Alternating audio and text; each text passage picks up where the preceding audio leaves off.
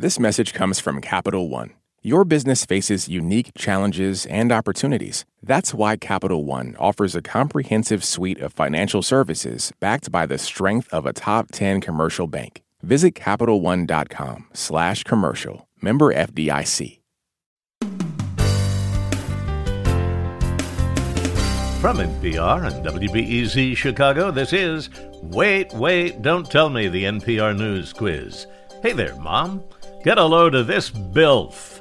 I'm Bill Kurtis, and here's your host, a man now available for curbside pickup, Peter Sagal. Thank you, Bill. And thanks one more time to our fake audience, which this week is a grateful nation realizing that finally there will be no more debates. We all know that the difference between radio and the movies is that the movies are all about sex appeal, and nobody got our heart pounding harder than the sea monster in the Oscar winning movie The Shape of Water. What gills on that guy, am I right? So later on, we're going to be talking to the man who played that character. He's now starring in Star Trek Discovery. His name is Doug Jones. But remember, just be yourself when you call in to play our games. The number is 1 888 Wait Wait. That's 1 888 924 8924. Now, let's welcome our first listener contestant. Hi, you're on Wait Wait Don't Tell Me. Hi, um, I'm Vanessa, Hey, Vanessa, where are you calling from? Portland, Oregon. Portland, Oregon. I always ask everyone how they're doing, but you're from Portland. How are you doing? Um, well, I'm in college, so not super great. Oh, I'm sorry. Yeah, that must be tough. What are you studying out there? Uh, I'm studying public health. Oh, that is a very useful thing. How quickly can you graduate and come out and help us with all this crisis? Um, two years. All right, we'll try to hang on until then, Vanessa. Welcome to the show. Let me introduce you to our panel this week. First, an actor and a writer who won't be sleeping until after the election. It's Peter Grosz. Hi, Vanessa. Next, it's a comedian and writer whose comedy horror movie Extraordinary is streaming now. It's Maeve Higgins. Hi, Vanessa. Good luck in the game. And joining us on the panel for the first time, you can see him on Tacoma FD. He's a voice on Star Trek Lower Decks. It's Eugene Cordero. Hi, Vanessa.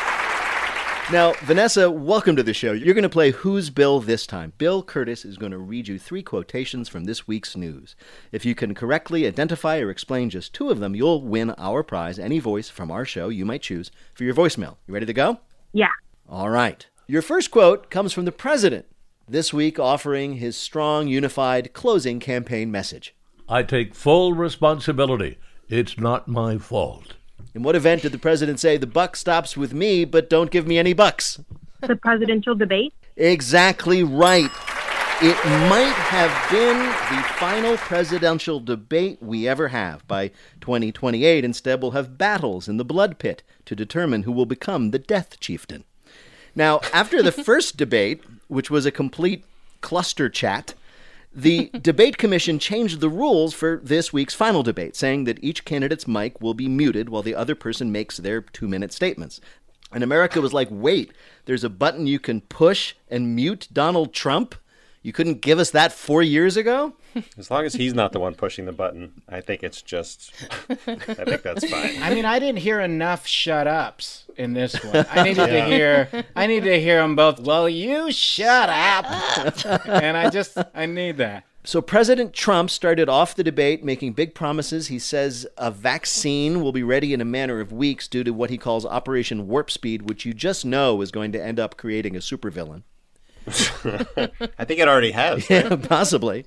I really felt like when the second one was canceled, I felt like palpable relief Yeah. because I feel drawn to watch them. I feel like a civic duty Right. and sort of like a comedic duty to kind of like watch and know what's going on. And it it's it's like a relief. It's like a snow day or something when there's no presidential debate. You're like, oh, thank God, I don't have to do this. And so when there was this one, I kept waiting for for Trump to be like, I'm not going to do it or something. But it's And- so awful, Peter, because of the technology. Now, if there's a snow day, President Trump just screams at you at home. It's really, Yeah. there's no relief, man. But I love the idea. I don't know if you get this too, Eugene. Like the Peter said, he has a comedic sense of duty. I never get that. It's not like if I see a banana peel, I'm like, oh, here I go. I don't want to, but that's I my job. My step on a profession, my audience Yeah. demands it. Yeah. There's the banana peel that everybody's waiting for. I mean, I was upset that in this debate there wasn't more plexiglass so that it was just covering them completely, and then there oh. was money shooting out from the bottom, and they had to grab, you know, as much cash as they could, you know, within one minute or something. All right, let's move on to your next quote. Your next quote, Vanessa, is from a company sued by the Justice Department for being an illegal monopoly this week. People use it because they choose to, not because they're forced to. So, what are we not technically forced to use every day, but we all still use it every day? Google. Yes, Google. Very good, Vanessa. Search giant Google was sued by the Justice Department this week for antitrust violations, which brings up the question why would the Justice Department move against a company that knows the search history of everybody who works there? You know, like Bill Barr is like, no, guys, don't make them mad. Antitrust, of course, refers to laws that limit the growth of monopolies. Antitrust also refers to the feeling you get when your significant other tells you not to worry about the person they've been texting. When your name becomes a verb that is beyond your company's name, then you automatically have a monopoly, don't you? Like when you become a different part of speech than you Yes. started out as. does that mean Exactly. you- Like like like like uh, you know, Kleenex is of course is the dominant giant in the facial tissue. You know, what are you going to do about it? Well, they, I, they, I they prefer control a. I prefer a Woodco uh, facial tissue. Yeah, I also just go, oh, I'm about to sneeze. Can somebody hand me a facial tissue? Do you know what's do you know what's actually interesting is there's a there's a quirk in copyright law that if your brand becomes the word for the object that you make, like Xerox or Kleenex or Band-Aid, you lose the right to it. Yeah. So all of these companies are, are constantly having lawyers sending out letters to people saying, "No, your character on television did not use a Kleenex. He used a facial tissue." And if that, it's it's very That's strange. funny. Yeah. Wow. Yeah, people um, always, to me, are always like, man, I just Eugene that. Which means that they What kind of mean? mumbled, they mumbled their way through something. So now I go by Eugene Cordero because I can't use my actual name. All right, Vanessa, we have one more quote for you. Here is your last quote. It's enough to make you want to slide on your webcam cover, shut down your machine, put it in a lockbox, and throw it into the sea. That was a writer for Slate talking about the phenomenon called FOBO, or fear of being on what? Zoom. Yes, fear of being on Zoom when you do not want to be on Zoom. After eight months of doing everything virtually, people have become terrified that they're still screen sharing when they're doing things they no longer want to share, like eating or undressing or tubing. but this is more or less inevitable for all of us. We spend so much time in front of our screen for work and for socializing and then for entertainment. And then when we finally get away from our screens, we end up in a hotel room with Borat's daughter and we have to lie down to tuck in our shirt. It never ends. The, the uh, uh, idea that you would be lying down on a bed as like a young woman was like standing over you, and the thing you thought people would buy is like, I have to tuck my shirt, shirt in, Yeah. is is pretty ludicrous. Of just like, hold on, let me let me tie my shoes. I wasn't sure though, because like you know when sometimes when your back is Yeah. out, you do need to lie down to get dressed. So I'm willing to give Rudy the benefit of the doubt. oh, interesting. When I put on a jacket every morning, I still lay it on the floor and then tumble in Oh, it. yes. So uh, I'm assuming that that's what he is doing, but with a With shirt, shirt and on a bed. But let me ask you guys, you we've all been doing Zoom. We're doing this show on Zoom right now. So have any of you had a, a near miss in terms of doing anything that you didn't want to be seen being seen? Everything that I've been caught doing, I wanted to get caught doing. Yeah. Stop That's me my bef- thing. I like getting caught. I'm a bad boy, so I want to get caught, and I deserve to be punished. Bill, how did Vanessa do in our quiz? Can't get any more perfect than that. Vanessa, congratulations. Thank you so much. Thank you, Vanessa. Take care. Bye bye.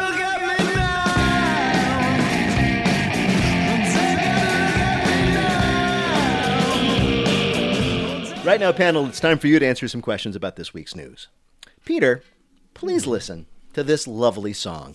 I'm not giving up today. There's nothing getting in my way. And if you knock, knock me over, I will get back up again. So, that, as I'm sure you know, was uh, the song Get Back Up Again from the movie Trolls. That's the Oh song. yeah, that- I'm, Yep. I'm sure I did know that. That's the song that Hollywood mogul Jeffrey Katzenberg suggested all his employees at Quibi listened to As he told them what?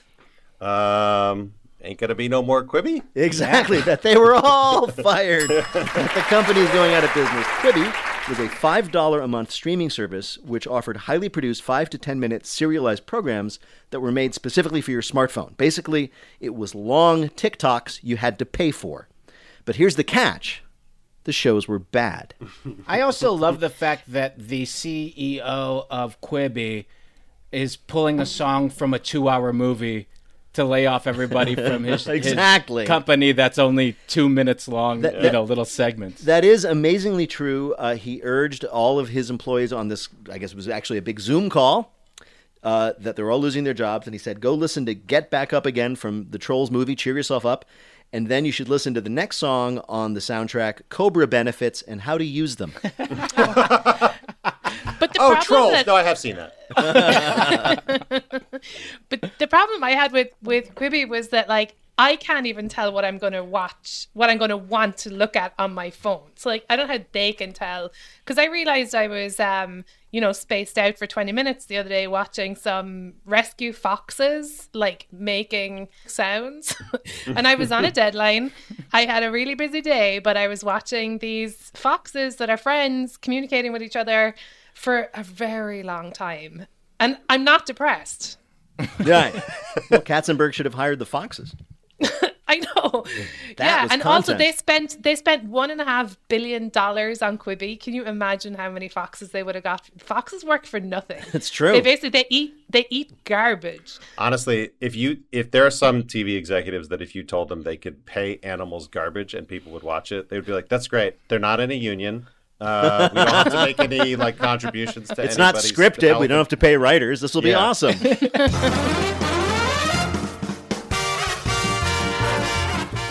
Coming up, our panelists get set up with a blind date in our Bluff the Listener game called 1 Wait Wait to Play. We'll be back in a minute with more of Wait Wait Don't Tell Me from NPR.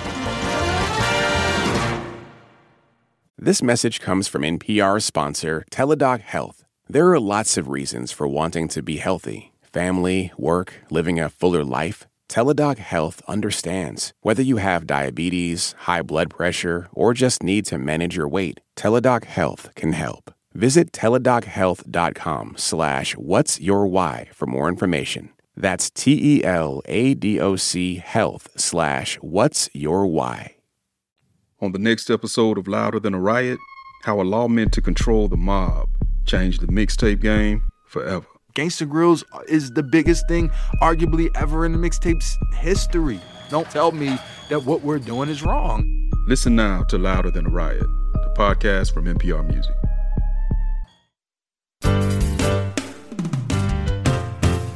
From NPR and WBEZ Chicago, this is Wait, Wait, Don't Tell Me, the NPR News Quiz. I'm Bill Kurtis. We're playing this week with Eugene Cordero, Peter Grosz, and Maeve Higgins. And here again is your host, reminding CNN he's available if they suddenly find themselves with an opening for some reason. It's Peter Sagal. Thank you, Bill. Right now it's time for the Wait Wait Don't Tell Me Bluff the Listener game. Call 1 888 Wait Wait to play our game in the air. Hi, you are on Wait Wait Don't Tell Me. Hi, uh, this is Marshall Honecker from Dallas, Texas. Hey, Marshall, how are things in Dallas? Um, you know, so far so good. Um, all things considered, everything's going pretty well. Yeah, that's, I think, the right attitude to have. What do you do there? So, usually I would be finishing up my master's degree down in College Station, but with the pandemic, the university has decided to move all of the classes online. So you're an Aggie? That's right, I am an Aggie. I don't know much about Texas A&M other than that you're called Aggies. does, does Texas A&M have like a reputation?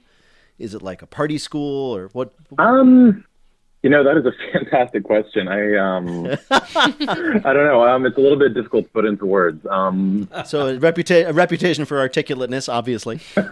well, Marshall, it's great to have you with us. You're going to play the game in which you must try to tell truth from fiction. Bill, what is Marshall's topic? Blind date bombshell.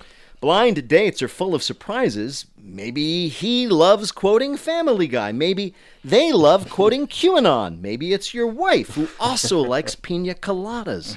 This week, we heard about a real blind date shocker. Our panelists are going to tell you about it. Pick the one who's telling the truth. You win our prize, the right to never go on a blind date again. Ready to play? I'm ready if you are. All right. First up, let's hear from Peter Grosz. Blind dates raise a lot of questions. Will I be compatible with this strange person? Will I find them attractive? Will they come alone or are they going to bring three van loads of people? A man in Zhejiang province in China this week was shocked when he walked into a restaurant to meet his blind date and saw that the woman was rolling with a formidable squad. Not a sibling, not a small group of besties. No, she brought 23 of her relatives. Going Dutch is when you split the bill, and apparently going Chinese is when you bring four and a half basketball teams worth of family members. Before the date, the man agreed to pay, assuming that the evening would be a romantic dinner for two and not a test of her potential mate's generosity. And that makes sense. What better way to test someone's goodwill than by bringing a cast and a half of Hamilton to dinner? the man reacted the way many of us would by leaving the restaurant right before the check arrived. Who could blame him after her relatives racked up a bill that came to 19,800 yuan, which Oh. at about 6.6 yuan to the dollar is almost $3,000. The woman agreed to pay for her family's food and said she learned her lesson, promising that on her next date, she'll only bring 22 people.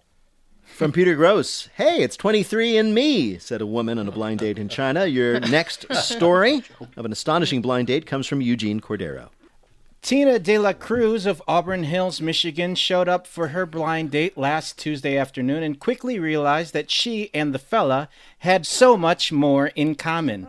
They were both tall, they both wore Nikes, and they were both in a car accident earlier that day. More specifically, they were in the same car accident. More specifically, the accident which he had caused and fled from after giving her a bunch of fake information. You must be Ted, she said, not Bob Boberson, which you told me you were earlier. And let me guess, you don't live at 123 Boberson Street in Bobtown, Babasippi. He confessed, and they spent the rest of the date eating dinner and exchanging insurance information. There wasn't the usual first date awkward silences, he said, because she had a lot to say about, you know, suing me. There probably won't be a second date anyway, but definitely not after this, she said. I guess I will see him again in court. Two people meet cute after meeting in a crash. Your last story of a shocking blind date comes from Maeve Higgins. Incredible blind date story from Vermont this week, where finding love is difficult because only 28 people live in the entire state. That was the challenge faced by Middlebury woman Cecilia Dry earlier this year. Quote, I knew I didn't want to be alone for the most romantic holiday of the year, Halloween. She asked her friend, a local farmer, to set up a blind date for her, and that is how she met Jack. Their first meeting was safely outside. They met at a pumpkin patch and they went on to an orchard to pick apples. Cecilia was smitten. Quote, he was so friendly with his big crooked smile and those shining eyes. We had a wonderful time. She did notice that Jack kept dropping apples on the ground and thought it was because his arms were thin and weak. Cecilia reached for his hand and found it to be bony and crispy. Searching in her purse for hand cream, Jack stopped her. Sweetheart, he said, you never asked me my surname. It's O'Lantern. The reason my arms are weak is because they are twigs, and the reason my hands are crispy is because they are leaves. I'm not just Jack O'Lantern, I'm a Jack O'Lantern. the date began at a pumpkin patch because that's where Jack grew up and still lives today. What may sound like a scary blind date to some actually ended up happily. Cecilia and Jack kept dating even after he revealed that he would be unemployed on November 1st and that his brain had been scooped out by a child and replaced with a candle. Their love keeps proving the old saying that a good gourd is hard to find. In fact, they are about to be married. Quote, I'm not mad that my special guy turned out to be made out of sticks with a rotting pumpkin head, because to be honest, and if you look at the shape of my body, you can probably tell that I myself am not just a bride, I'm a butternut squash. All right, then. From Peter Grosz, the story of how a woman brought her 23 relatives along on a blind date when the gentleman said he'd pay. From Eugene Cordero, two people who met on the evening that they had met before in a hit and run traffic accident. And from Maeve, a charming story of love between gourds that will certainly be a television special by this time next year. Which of these is the real story of an interesting blind date we found in the news? I would really love for it to be Maeve's story because I think that's hilarious. But I think I'm gonna have to go with um, the the woman who brought 20 something family members to uh, to a first date. All right, you've chosen Peter's story of the woman who brought along her entire extended family on a blind date. Well, to bring you the correct answer, we spoke to someone familiar with the real date. The first date should be short and sweet, not inviting 22 of your family members out and running up a $4,000 bill. That was Bela Gandhi. She's the founder of Smart Dating Academy and an expert on not bringing 23 family members on a blind date. Congratulations, Marshall. You got it right. Peter was telling the truth. Of course, you earned a point for him. And you've won our prize, the voice of anyone you might choose, which you can bring anywhere you like because we're not going to pay either. Congratulations. Yeah, thank you so much. Thanks for playing with us today and take care. Likewise, take care.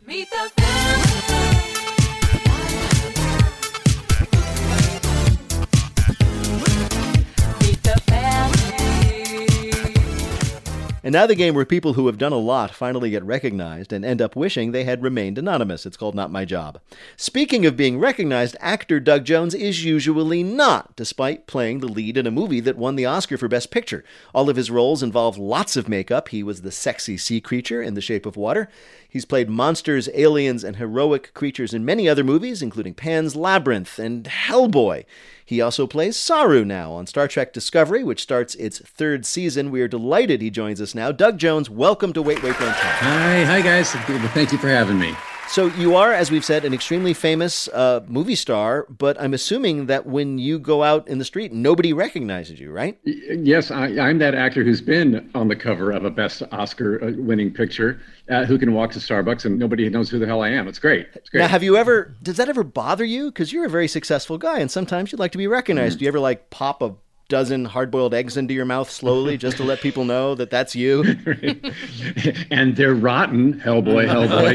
Uh, no, no, no. Actually, I started as a mime back at Ball State University in Indiana, and uh, being six foot three and 140 pounds. And having a mime background, it's like, oh, the creature effects people were just all over me the minute I got to LA.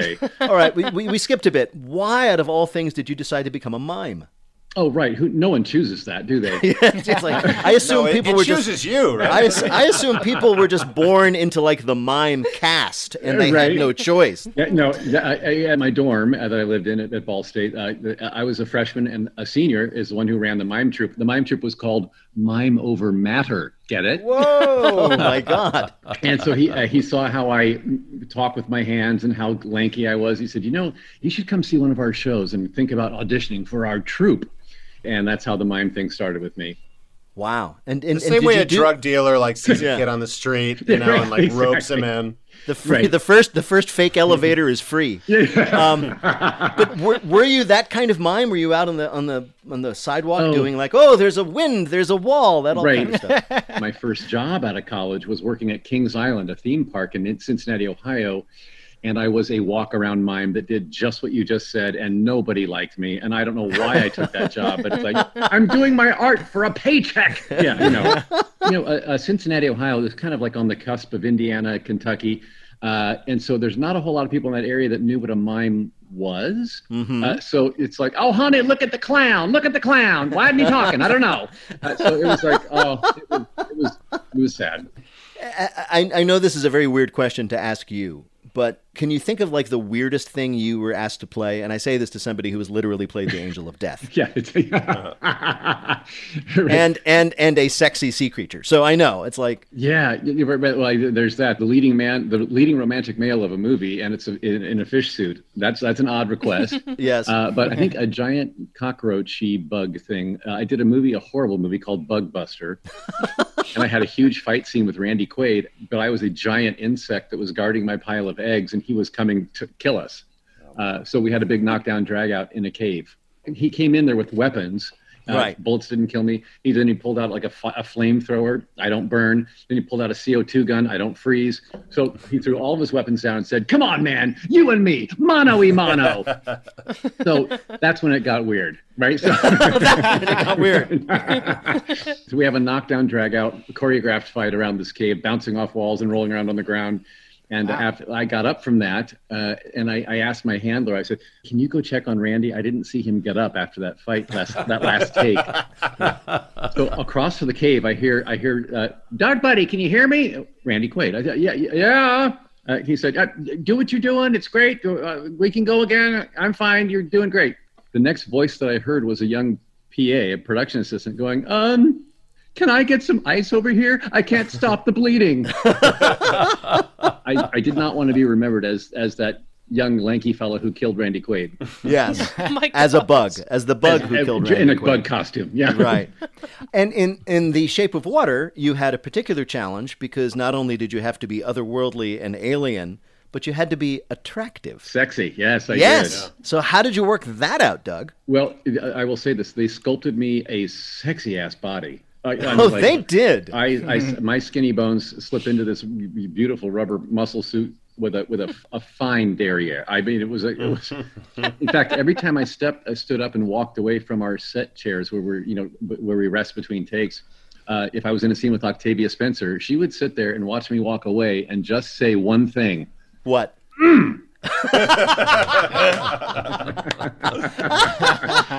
That's when you know they sculpted a, a fine ass. And did, okay? and did like the latex artist lean out and go, "Thank you, that was Yeah, smart." exa- exactly right. well, Doug Jones, it is an absolute joy to talk to you. As much fun as it has been to watch you do stuff, which is really saying something. No, you're very kind. Thank you. But we have asked you here to play a game that this time we're calling. Hey, check out the shape of this water.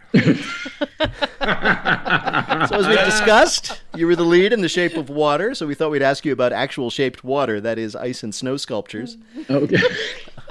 Answer two out of three questions correctly, you'll win our prize for one of our listeners, the voice of their choice on their voicemail. Bill, who is Doug Jones playing for? Lane Owens of Los Angeles, California. All right, you ready to do this? Okay, Lane, I'm, I'm rooting for both of us here. All right, here we go. Here's your first question. Now, one of the most notorious ice sculptures ever seen was the one commissioned by Dennis Kozlowski, the CEO who served eight years in prison for fraud and embezzlement because he spent company money on things like which of these? A. An ice sculpture of himself, which he kept in a $300,000 clear glass freezer for display. B. A full scale ice sculpture of Michelangelo's David, which dispensed cold water to party guests through, well, his natural spigot, or C, a thousand tiny handmade ice sculptures of individual bird species made for his evening cocktail. I'm going to go with uh, the uh, the A because that sounds more narcissistic. That's a very good idea, but what he really did was he commissioned the ice sculpture of Michelangelo's David, No. which, which, which dispensed which dispensed vodka through his little Through his- Goliath. Yeah. yeah, I, I have no idea. What, the question is, and there are photographs of this, but I don't know how the guests what they had to do to the David to get it to dispense the oh, To get- vodka. oh, to get it- You see oh, what I mean? believe you me, it's not easy. All right, here's your next question. The UK's Channel 4 came under some criticism for its creative use of an ice sculpture. Why? A. Her Majesty did not appreciate being represented by a sculpture titled Ice Queen. B. After Boris Johnson refused to participate in a debate on climate change, they had a melting ice sculpture take his place. Or C. To counter program a Theresa May speech in the BBC, they showed an ice sculpture of her for an hour with the caption, Which seems more human? Uh, can I go with A again? Because I, I do love uh, Queen Elizabeth, and I wouldn't want to think of her as an ice queen either. You can go with A again. I mean, But it's possible. He seems to be dissuading. He I mean, seems to be dissuading.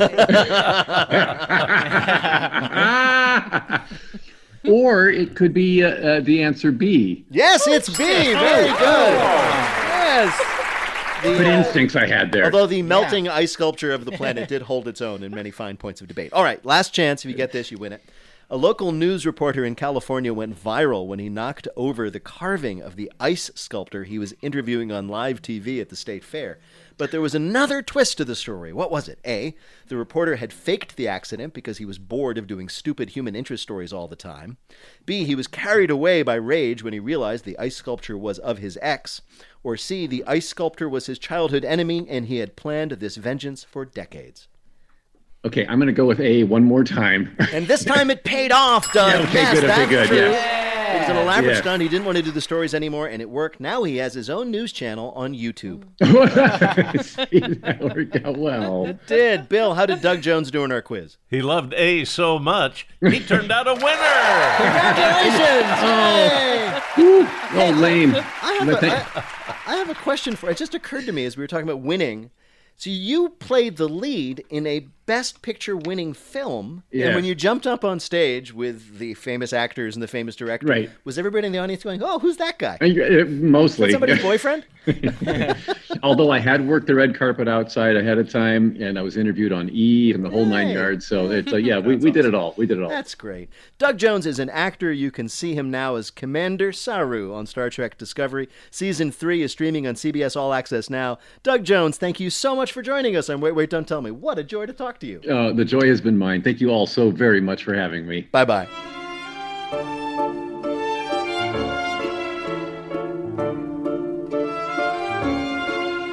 In just a minute, we hit the high notes in our listener limerick challenge. Call 1 Wait Wait to join us on the air. We'll be back in a minute with more of Wait Wait Don't Tell Me from NPR.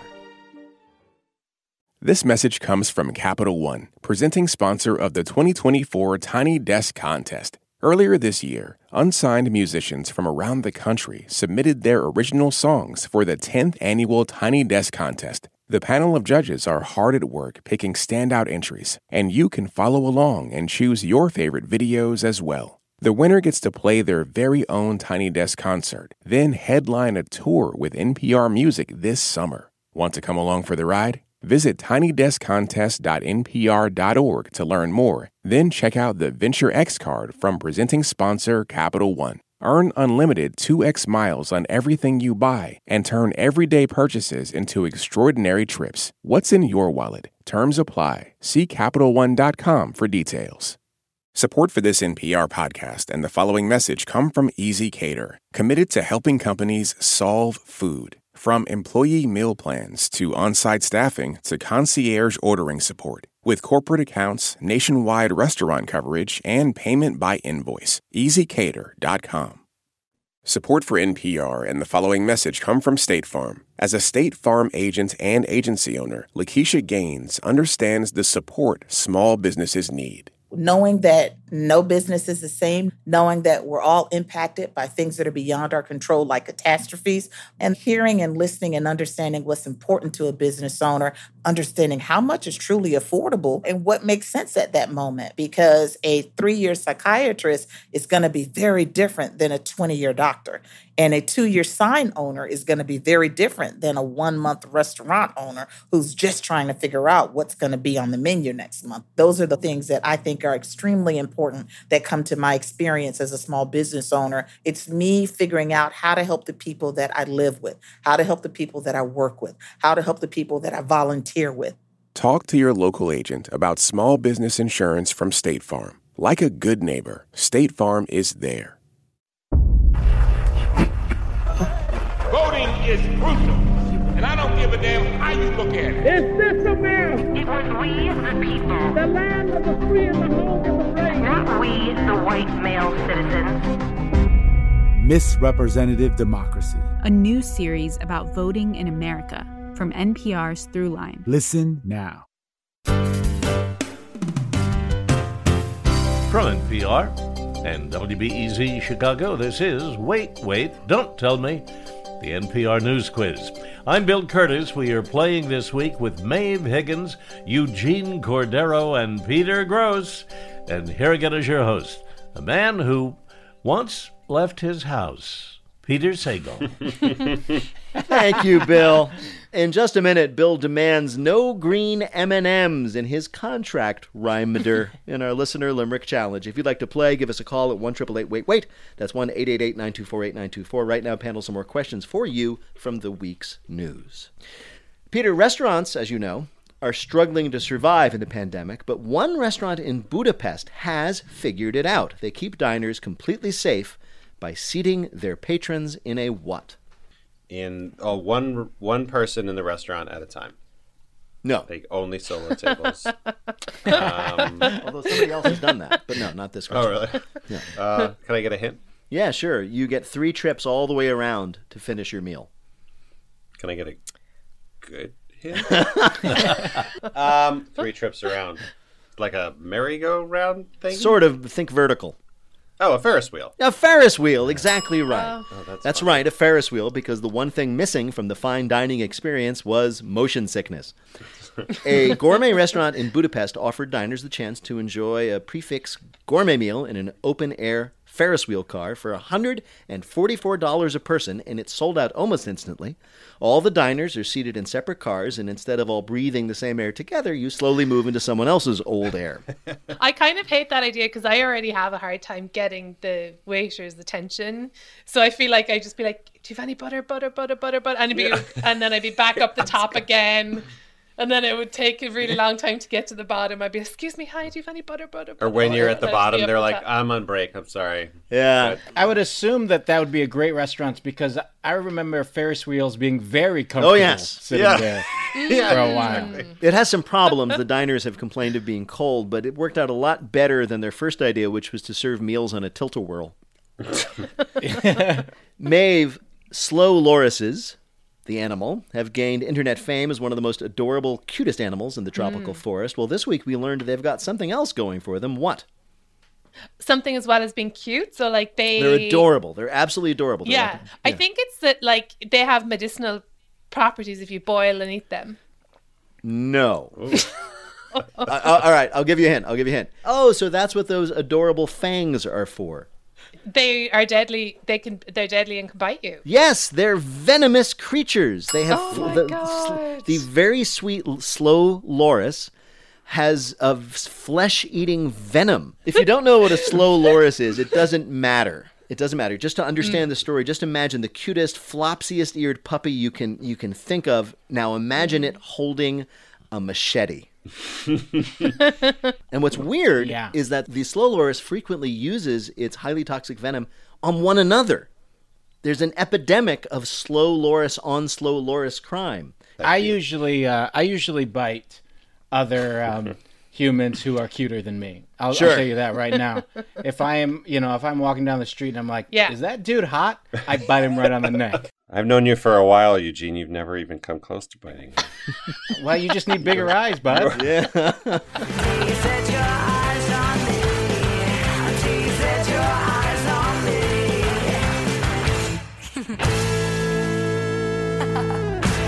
Coming up, it's Lightning Fill in the Blank, but first it's the game where you have to listen for the rhyme. If you'd like to play on air, call or leave a message at 1 Wait Wait. That's 1 888 924 8924. You can click the Contact Us link on our website, waitwait.npr.org. You can also check out the Wait Wait quiz for your smart speaker. It's like having Bill and I right there in your house, refusing to leave. Hi, you're on Wait Wait, Don't Tell Me. Hi, this is Elise Montemayor from Newport News, Virginia.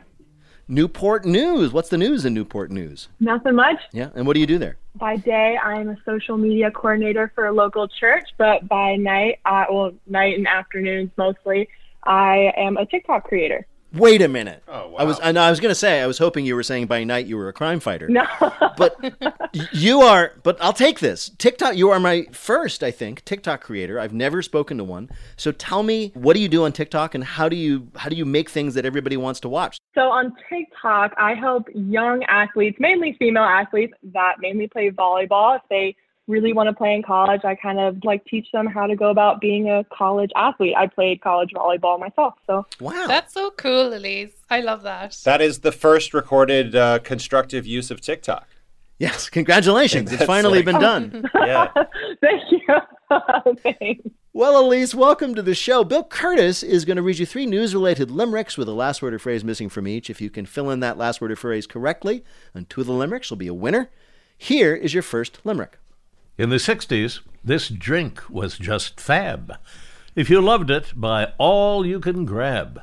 This saccharin soda has now reached its coda, 'cause Coke will no longer make. Tab.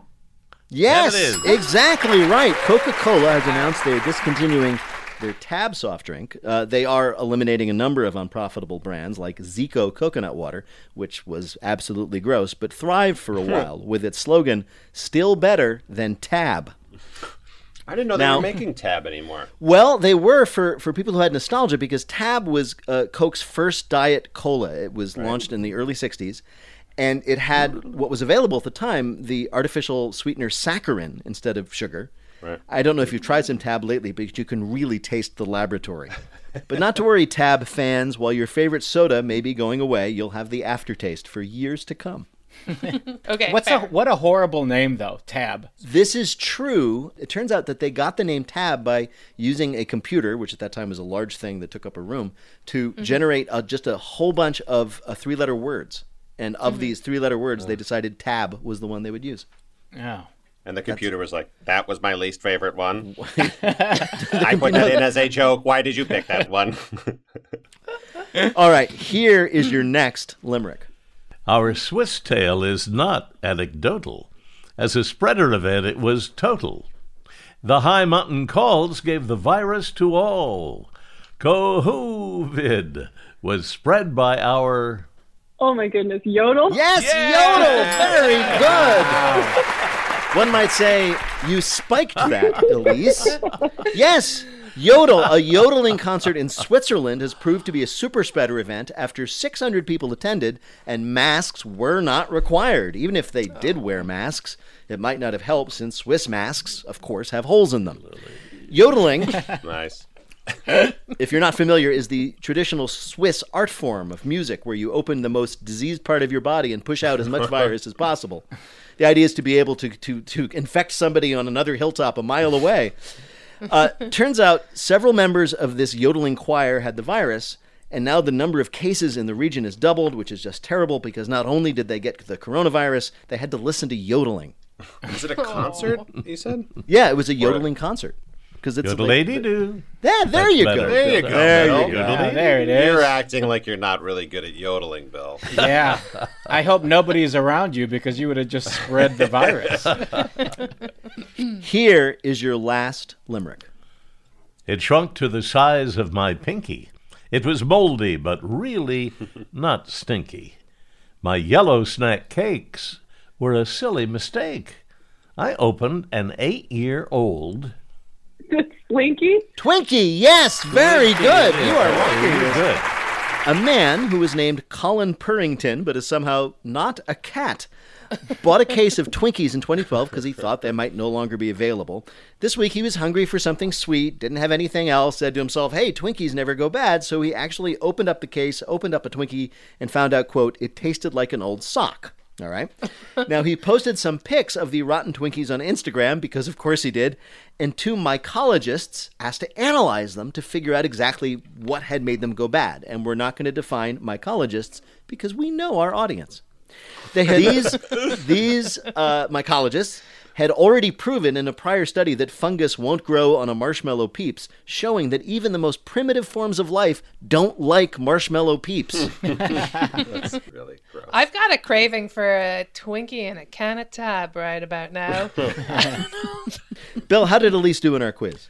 Elise did yodelay-yo, a winner. Thank you guys so much. Thank you so much, Elise, and we'll look for you on this TikTok thing I've heard so much about. Sounds good. I'll see y'all over Take there. care. Bye, Elise. Bye.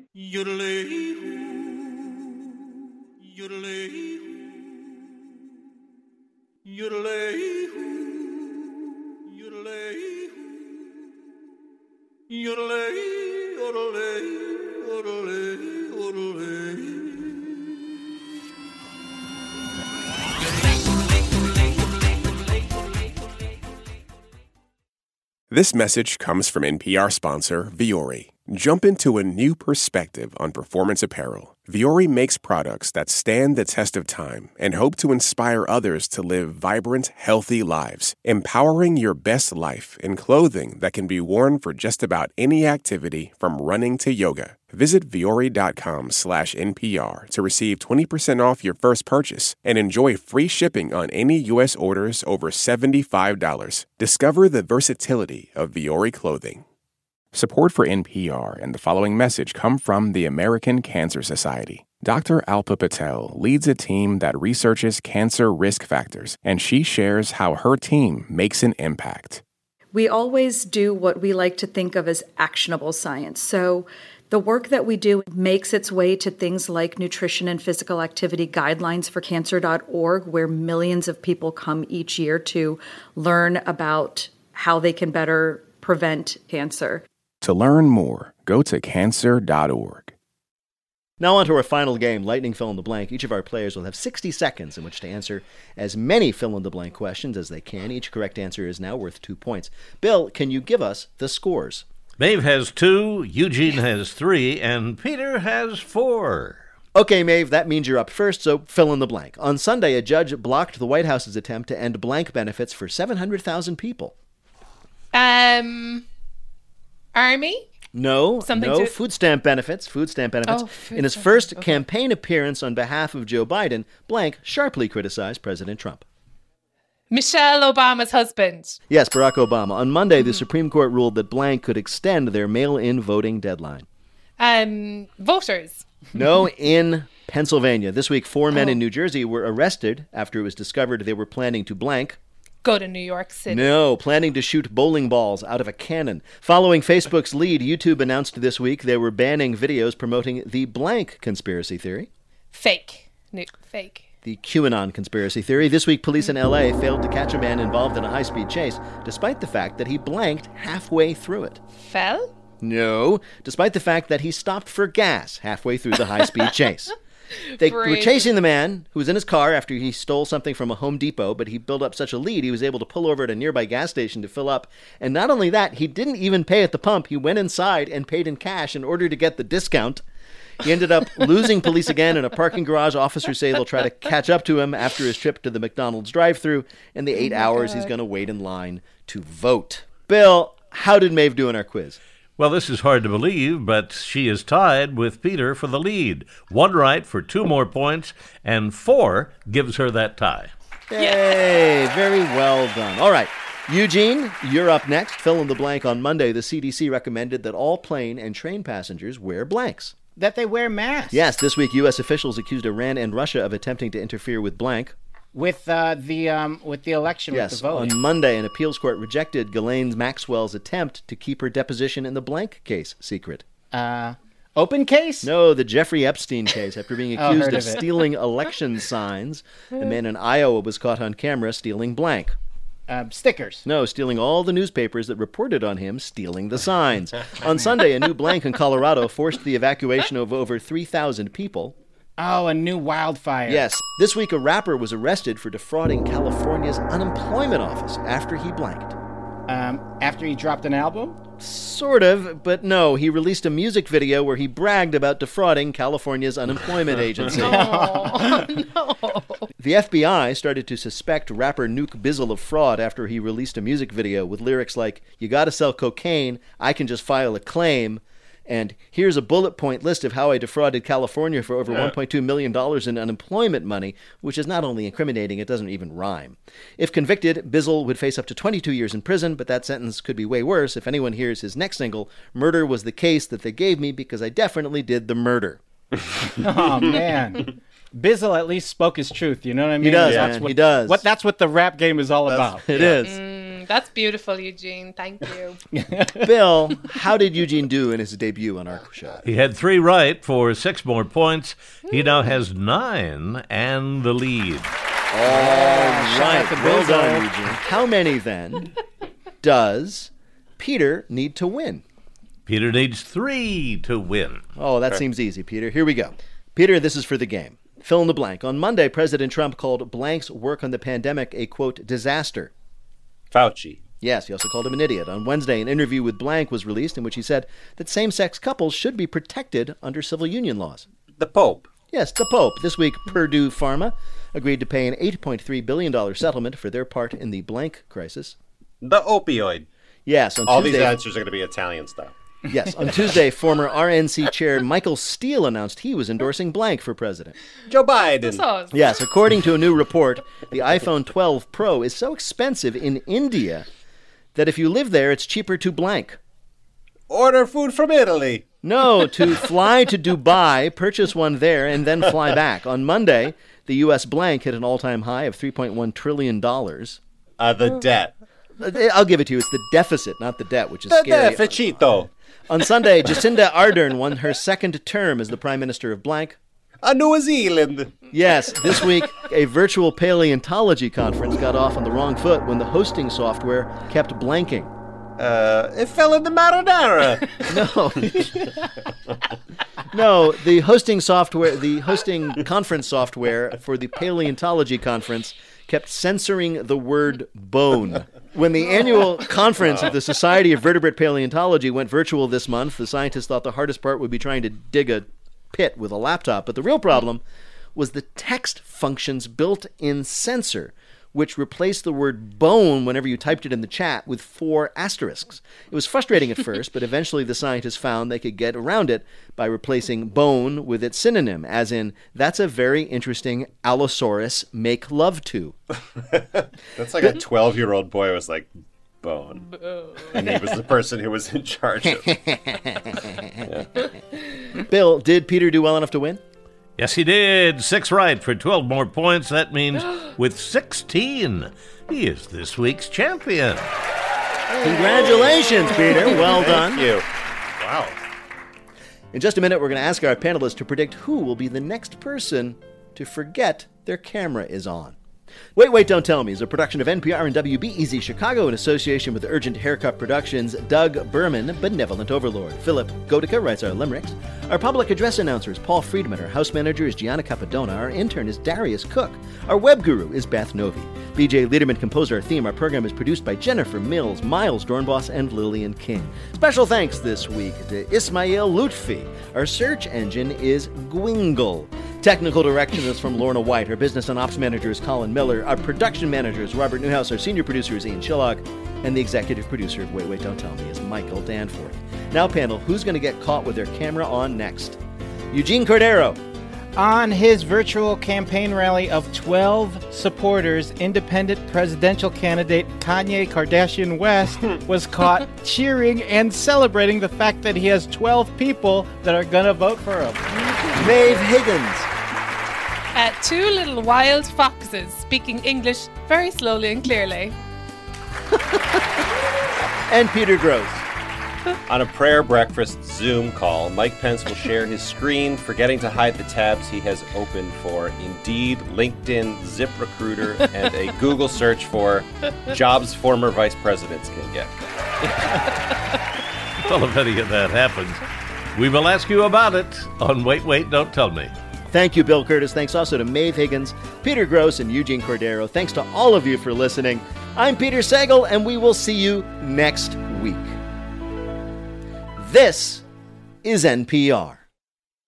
This message comes from NPR sponsor Mint Mobile. From the gas pump to the grocery store, inflation is everywhere. So Mint Mobile is offering premium wireless starting at just $15 a month. To get your new phone plan for just $15, go to mintmobile.com/switch. Support for NPR and the following message come from Rosetta Stone, the perfect app to achieve your language learning goals no matter how busy your schedule gets. It's designed to maximize study time with immersive 10-minute lessons and audio practice for your commute. Plus, tailor your learning plan for specific objectives like travel. Get Rosetta Stone's lifetime membership for 50% off and unlimited access to 25 language courses. Learn more at rosettastone.com/npr. What does it mean to be Black in America? In NPR's Black Stories, Black Truths, a collection of stories as varied, nuanced, and dynamic as the Black experience, you'll hear it means everything. Search NPR Black Stories, Black Truths wherever you get your podcasts.